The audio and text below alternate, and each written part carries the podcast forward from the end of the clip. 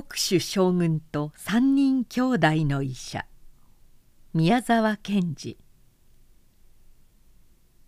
1三人兄弟の医者。昔雷雨という人に兄弟三人の医者がいた。一番上のリンパーは普通の人の医者だった。その弟のリンプーは馬や羊の医者だった。一番末の林法は草だの木だのの医者だった。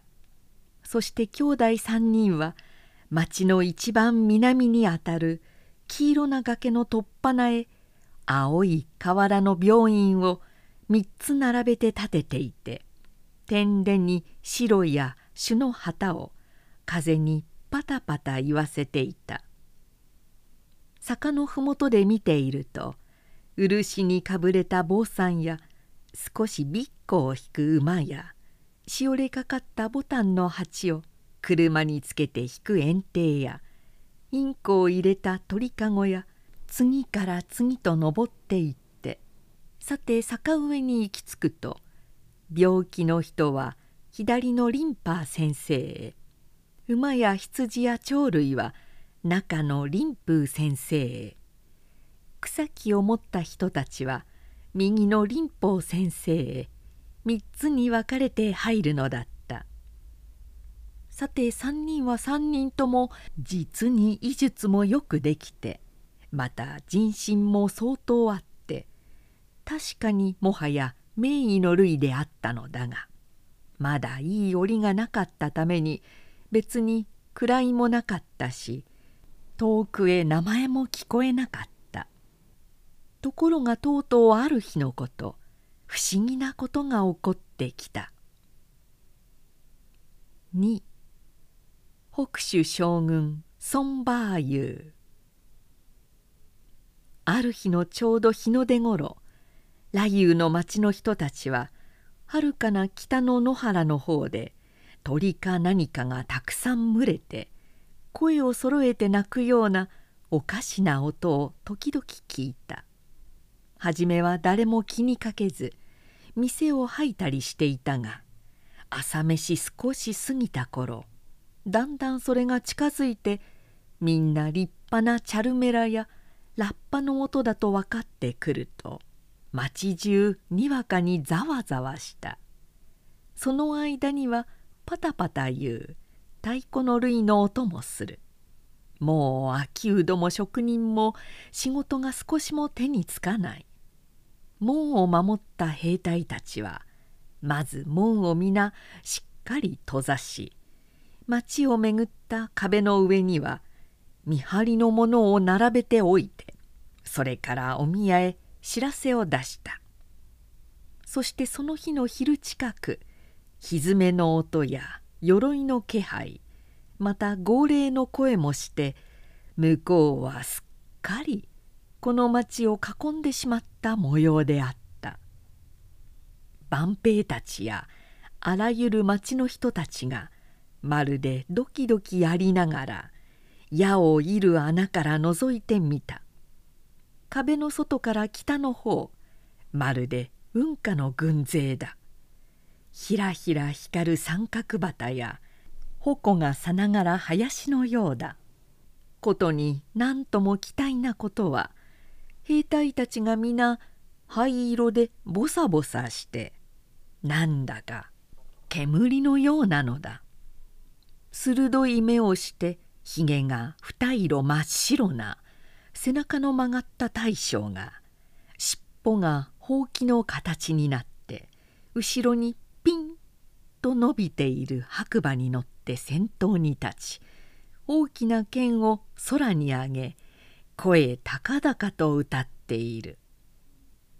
北州将軍孫バーユーは今災害の砂漠からやっとのことで戻ってきた。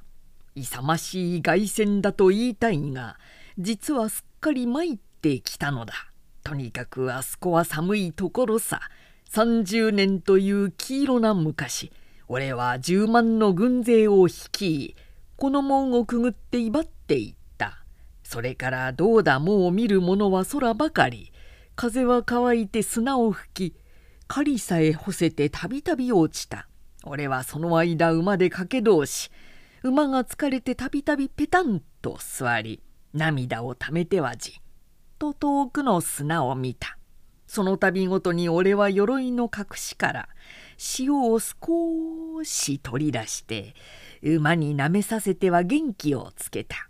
その馬も今では35歳。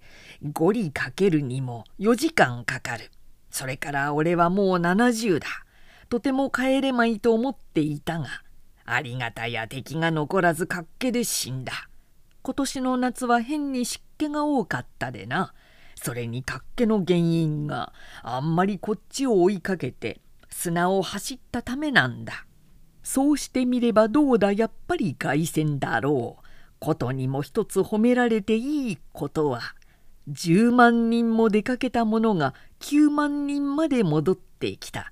死んだやつらは気の毒だが30年の間にはたとえ戦に行かなくったって1割ぐらいは死ぬんじゃないか。そこで雷雨の昔の友よ。また子供らよ兄弟よ。北州将軍孫バーユーとその軍勢が帰ったのだ。門を開けてもいいではないか。さあ城壁のこっちでは湧き立つような騒動だ。嬉し紛れに泣く者や。両手を上げて走る者自分で門を開けようとして万兵たちに叱られる者もちろん王のお宮へは使いが急いで走って行き縄文の戸はピシャンと開いた。表の方の兵隊たちももう嬉しくて馬にすがって泣いている。顔から肩から灰色の北州将軍孫バーユーはわざとくしゃくしゃ顔をしかめ静かに馬の手綱を取ってまっすぐを向いて先頭に立ちそれからラッパや太鼓の類三角旗のついた槍真っ青に錆びた銅の矛それから白い矢を背負った兵隊たちが入ってくる。馬は太鼓に歩調を合わせことにも先の孫将軍の白馬は歩くたんびに膝がギチギチ音がしてちょうど拍子を取るようだ。兵隊たちは軍歌を歌う「みそかの晩と1日は砂漠に黒い月が立つ西と南の風のようは月は冬でも真っ赤だよ。ガンが高みを飛ぶ時は敵が遠くへ逃げるのだ。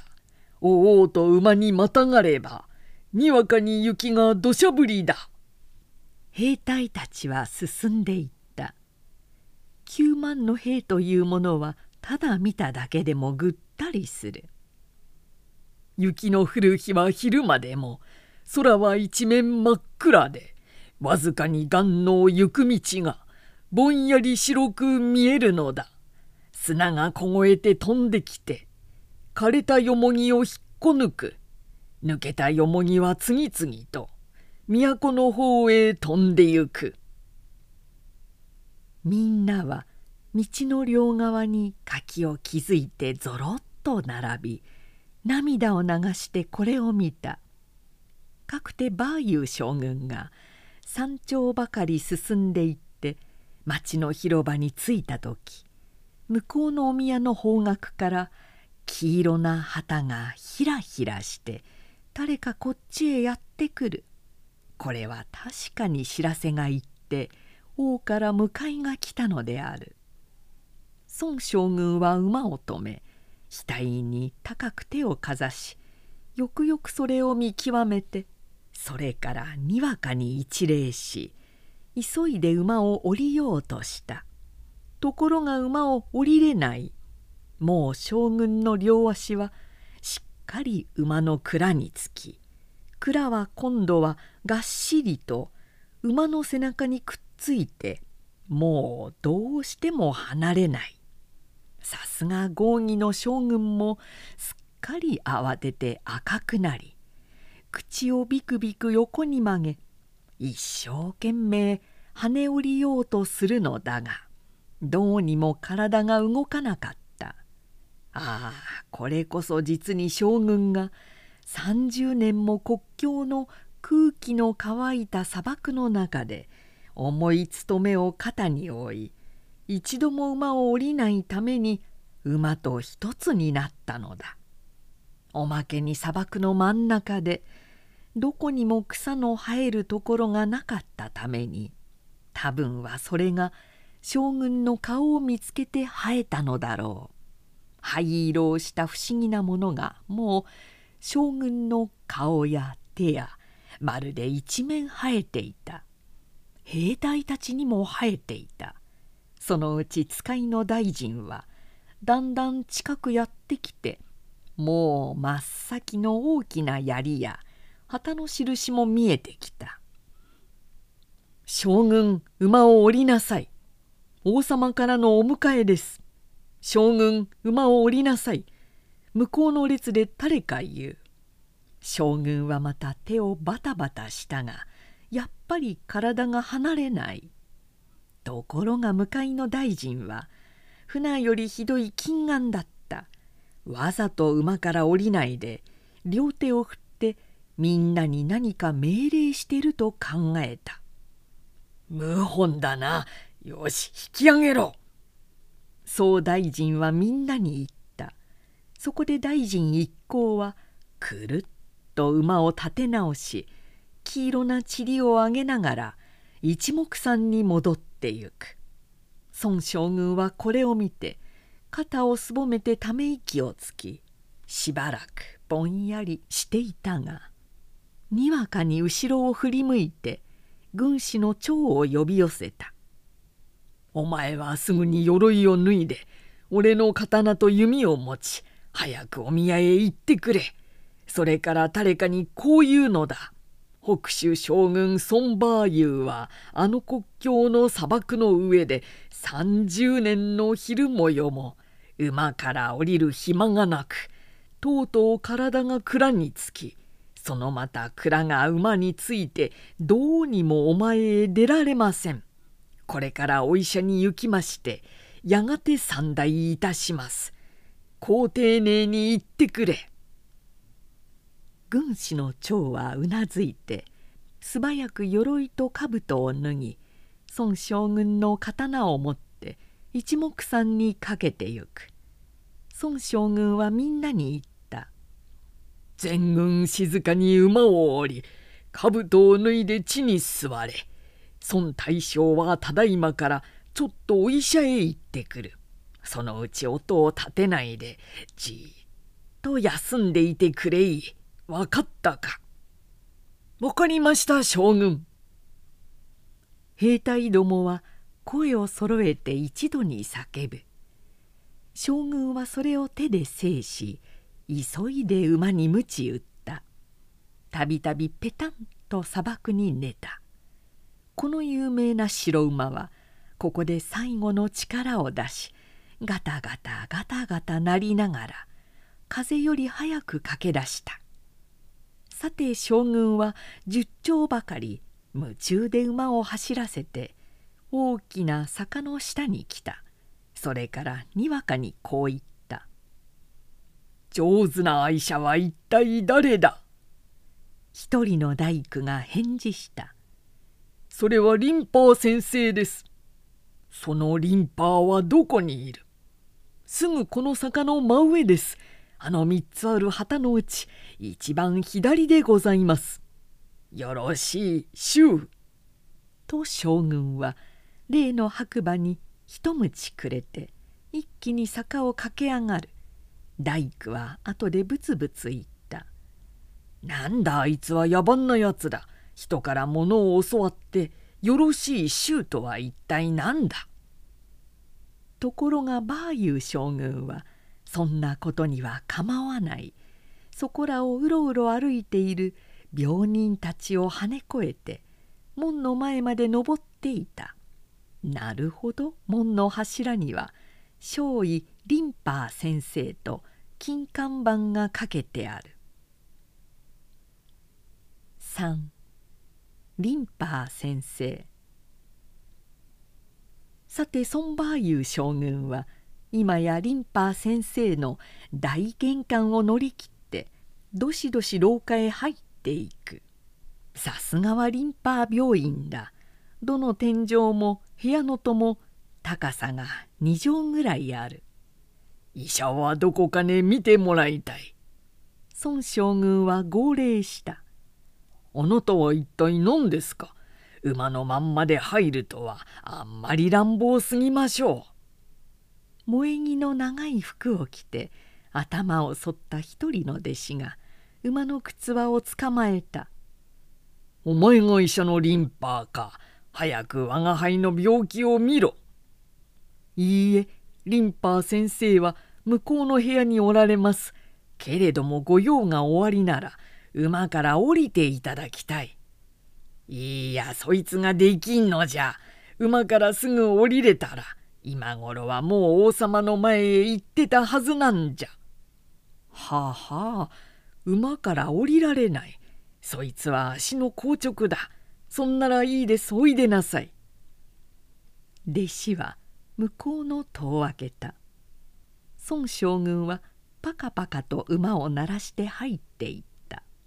中には人がいっぱいでその真ん中に先生らしい小さな人が将棋に座りしきりに一人の目を見ている「一つこっちを頼むのじゃ。馬から降りられないでの。そう将軍は優しく言った。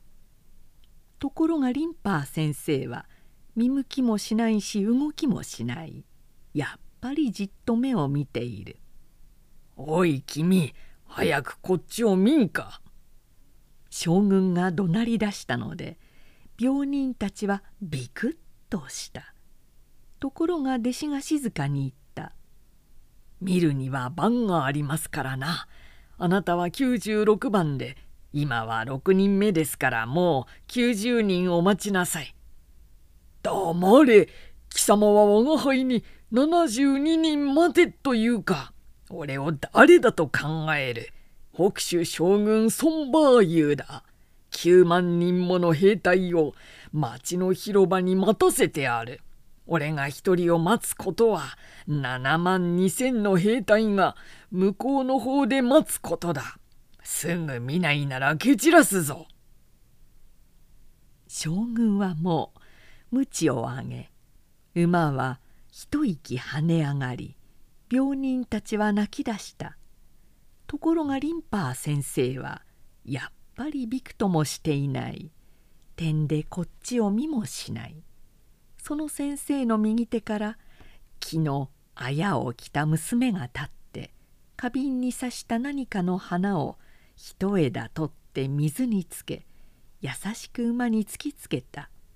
馬はパクッとそれを噛み大きな息を一つしてペタンと四つ足を折り今度はゴーゴーいびきをかいて首を落として眠ってしまう。孫将軍は孫ついた「ああ馬のやつ。また参ったな。困った困った困った」と言って急いで鎧の隠しから塩の袋を取り出して馬に食べさせようとする「おいお金いあんまり情けないやつだ。こんなにひどく難儀してやっと都に帰ってくるとすぐ気が緩んで死ぬなんて。全体どういう考えなのかこらお金いお金い。しふどうおい。この塩をほんの一口食べんかい。それでも馬はやっぱりぐうぐう眠っている。孫将軍はとうとう泣いた「おい君わしはとにかくに馬だけどうか見てくれたまえ。こいつは北の国境で30年も働いたのだ」娘は黙って笑っていたがこの時リンパー先生がいきなりこっちを振り向いてまるで将軍の胸底から馬の頭も見通すような鋭い目をして静かに言った「馬は間もなく治ります。あなたの病気を調べるために馬を座らせただけです。あなたはそれで向こうの方で何か病気をしましたか？いや病気はしなかった病気は別にしなかったが狐のために騙されてどうも時々困ったじゃ。それはどういう風ですか？向こうの狐はいかんのじゃ。10万近い軍勢をただいっぺんに騙すんじゃ。夜にたくさん火を灯したり昼間いきなり砂漠の上に大きな海をこしらえて城や何かも出したりする。まったくたちが悪いんじゃ。それを狐がしますのですか。狐とそれから鎖骨じゃねえ。鎖骨というて鳥なんじゃ。こいつは人のおらない時は高いところを飛んでいて誰かを見ると試しに来る。馬の尻尾を抜いたりね目を狙ったりするもんでこいつが出たらもう馬はガタガタ震えてよう歩かんね。そんならいっぺん騙されると何日ぐらいでよくなりますか？まあ4日じゃね。5日の時もあるようじゃ。それであなたは今までに何遍ぐらい騙されました？ごく少なくて十遍じゃろう。それではお尋ねいたします。百と百とを加えると答えはいくらになりますか？百八十じゃ。それでは二百と二百では。さよう三百六十だろう。そんならもう一つ伺いますが。10の2倍は何ほどですか？それはもちろん18じゃ。なるほどすっかりわかりました。あなたは今でもまだ少し砂漠のために疲れています。つまり10%です。それでは直してあげましょう。パー先生は両手を振って弟子に支度を言いつけた。弟子は大きな銅鉢に何かの薬をいっぱい持って布巾を添えて持ってきた孫将軍は両手を出して鉢をきちんと受け取ったパー先生は片袖まくり布巾に薬をいっぱい浸し兜の上からザブザブかけて両手でそれをゆすぶると兜はすぐにスパリと取れた。弟子がもう一人もう一つ別の銅鉢へ別の薬を持ってきた。そこでリンパー先生は別の薬でジャブジャブ洗う。雫はまるで真っ黒だ。孫将軍は心配そうにうつむいたまま聞いている「どうかね？馬は大丈夫かね」もうじきです。とパー先生は続けてジャブジャブ洗っている。雫がだんだん茶色になってそれから薄い黄色になった。それからとうとうもう色もなく孫将軍の白髪は熊より白く輝いた。そこでリンパー先生は布巾を捨てて両手を洗い弟子は頭と顔を拭将軍はぶるっと身震いして馬にきちんと起き上がる。どうです？せいせいしたでしょう。ところで100頭100頭を足すと答えはいくらになりますか？もちろんそれは200だろう。そんなら200と200と足せばさよう400に違いない。10の2倍はどれだけですか？それはもちろん20じゃな。さっきのことは忘れた風で孫将軍はケロリという。すっかり治りました。つまり頭の目が塞がって1割いけなかったのですな。いやいやわしは感情などの10や20はどうでもいいんじゃ。それは三子がやるでの。わしは早速この馬とわしを話してもらいたいんじゃ。なるほど。それはあなたの足をあなたの服と引き離すのはすぐ私にできるのです。いやもう離れているはずです。けれどもズボンが蔵につき蔵がまた馬についたのを離すというのは別ですな。それは隣で私の弟がやっていますからそっちへおいでいただきます。それに一体この馬もひどい病気にかかっています。そんならわしの顔から生えたこのもじゃもじゃはどうじゃろう。そちらもやっぱり向こうです。とにかく一つ隣の方へ弟子をお供に出しましょう。それではそっちへ行くとしよう。ではさようなら。さっきの白い着物をつけた娘が馬の右耳に息を一つ吹き込んだ。馬はガバッと跳ね上がり孫将軍はにわかに背が高くなる。将軍は馬の手綱を取り弟子と並んで部屋を出る。それから庭を横切って熱い土塀の前に来た。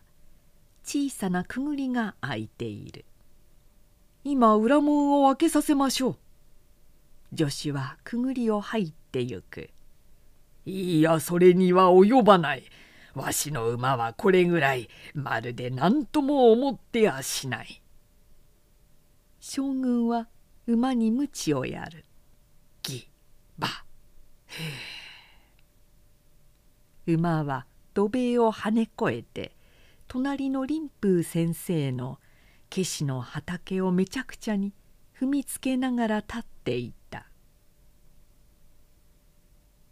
4梅林風先生。孫将軍がお医者の弟子とケシの畑を踏みつけて向こうの方へ歩いてゆくともうあっちからもこっちからもブルルルルフーというような馬の仲間の声がする。そして2人が正面の大きな胸に入ってゆくともう四方から馬どもが20匹もかけてきて蹄をことこと鳴らしたり頭をブラブラしたりして将軍の馬に挨拶する。向こうで林風先生は首の曲がった茶色の馬に白い薬を塗っている。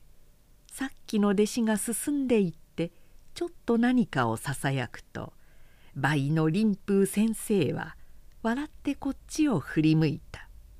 大きな鉄の胸当てをがっしりはめていることはちょうどやっぱり鎧のようだ。馬に蹴られぬためらしい。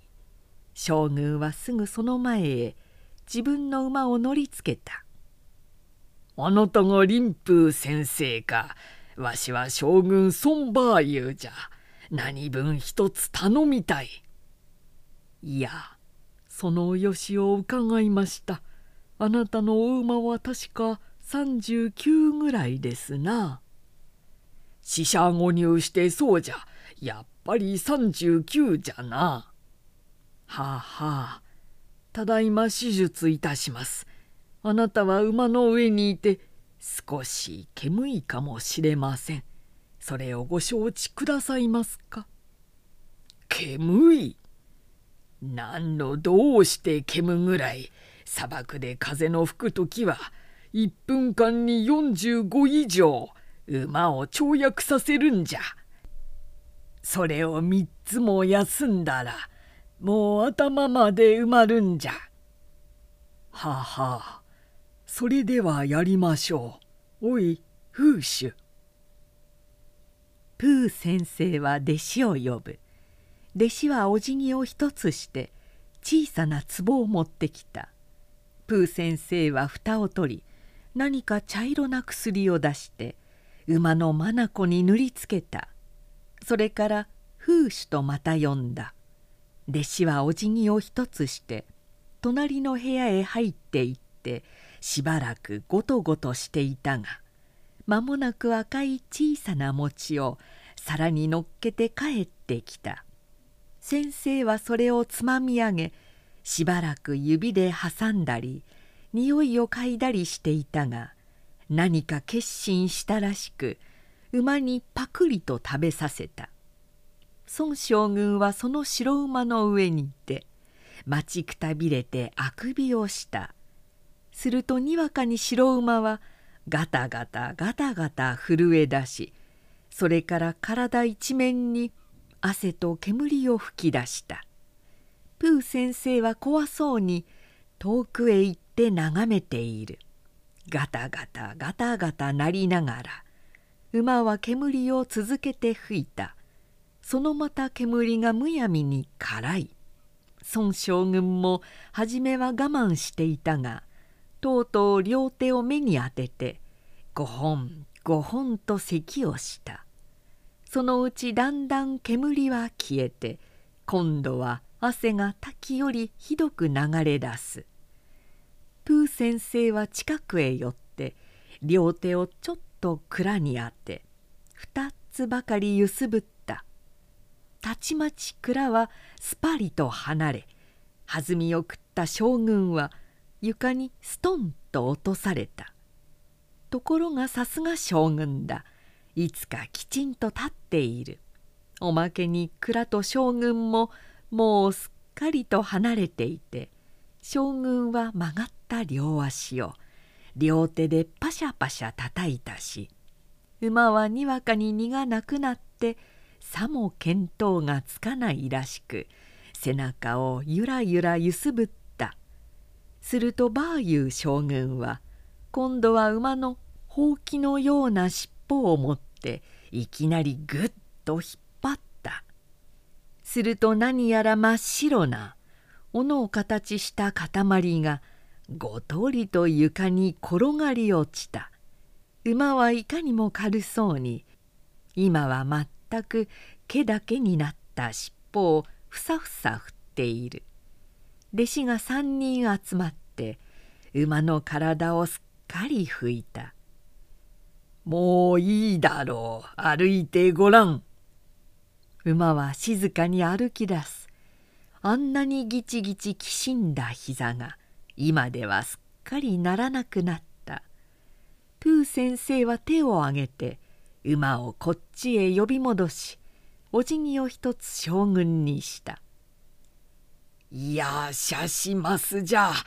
それではこれで」将軍は急いで馬に蔵を置きひらりとそれにまたがればそこら辺りの病気の馬はひんひん別れの挨拶をする。孫将軍は部屋を出て塀をひらりと飛び越えて隣の林法先生の菊の畑に飛び込んだ。5林法先生。さても林法先生の草木を直すその部屋は林のようなものだった。あらゆる種類の木や花がそこらいっぱい並べてあってどれにもみんな金だの銀だの大きな札がついている。そこをバーユー将軍は馬から降りてゆっくりとポー先生の前へ行く。さっきの弟子が先回りしてすっかり話していたらしくポー先生は薬の箱と大きな赤いうちわを持ってごくうやうやしく待っていた。孫将軍は手を挙げて「これじゃ」と顔を指さした。ポー先生は黄色な粉を薬箱から取り出して孫将軍の顔から肩へもういっぱいに振りかけてそれから例のうちわを持ってバタバタバタバタ仰ぎ出す。するとたちまち将軍の顔中の毛は真っ赤に変わりみんなふわふわ飛び出して見ているうちに将軍はすっかり顔がつるつるなった。実にこの時将軍は30年ぶりにっこりした「それではこれで行きますじゃ。体も軽くなったでのう。もう将軍はうれしくて早手のように部屋を出て表の馬に飛び乗れば馬はたちまち病院の大きな門を外に出た後から弟子が6人で兵隊たちの顔から生えた灰色の毛を取るために薬の袋とうちわを持って孫将軍を追いかけた。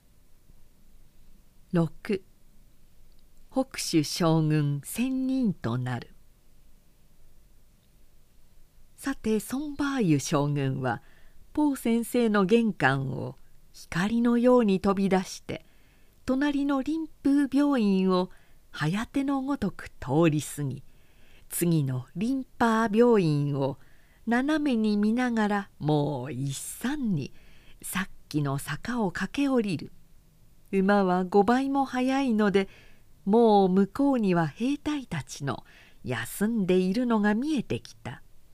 兵隊たちは心配そうにこっちの方を見ていたのだが思わずか子の声を上げみんな一緒に立ち上がる。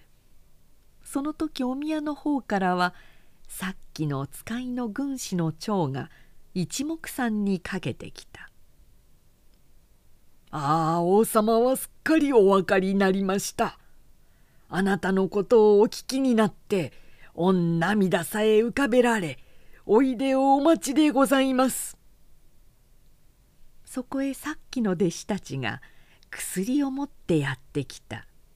兵隊たちは喜んで粉を振ってはバタバタ仰ぐ。そこで9万の軍隊はもう輪郭もはっきりなった。将軍は高く号令した「馬にまたがり気をつけい!」みんなが馬にまたがれば間もなくそこらはしんとしてたった2匹の遅れた馬が鼻をブルッと鳴らしただけだ。前へ進め。太鼓もドラも鳴り出して軍は粛々行進した。やがて9万の兵隊はお宮の前の一里の庭に縦横ちょうど300人四角な陣をこしらえた。孫将軍は馬を降り静かに段を登っていって床に額をすりつけた。王は静かにこう言った「実に長らくご苦労だった。これからはもうここにいて大将たちの大将としてなお中金を励んでくれ」北州将軍孫バーユーは涙を垂れてお答えしたお言葉まことに賢くて何とお答えいたしていいか富に言葉もいでませぬ。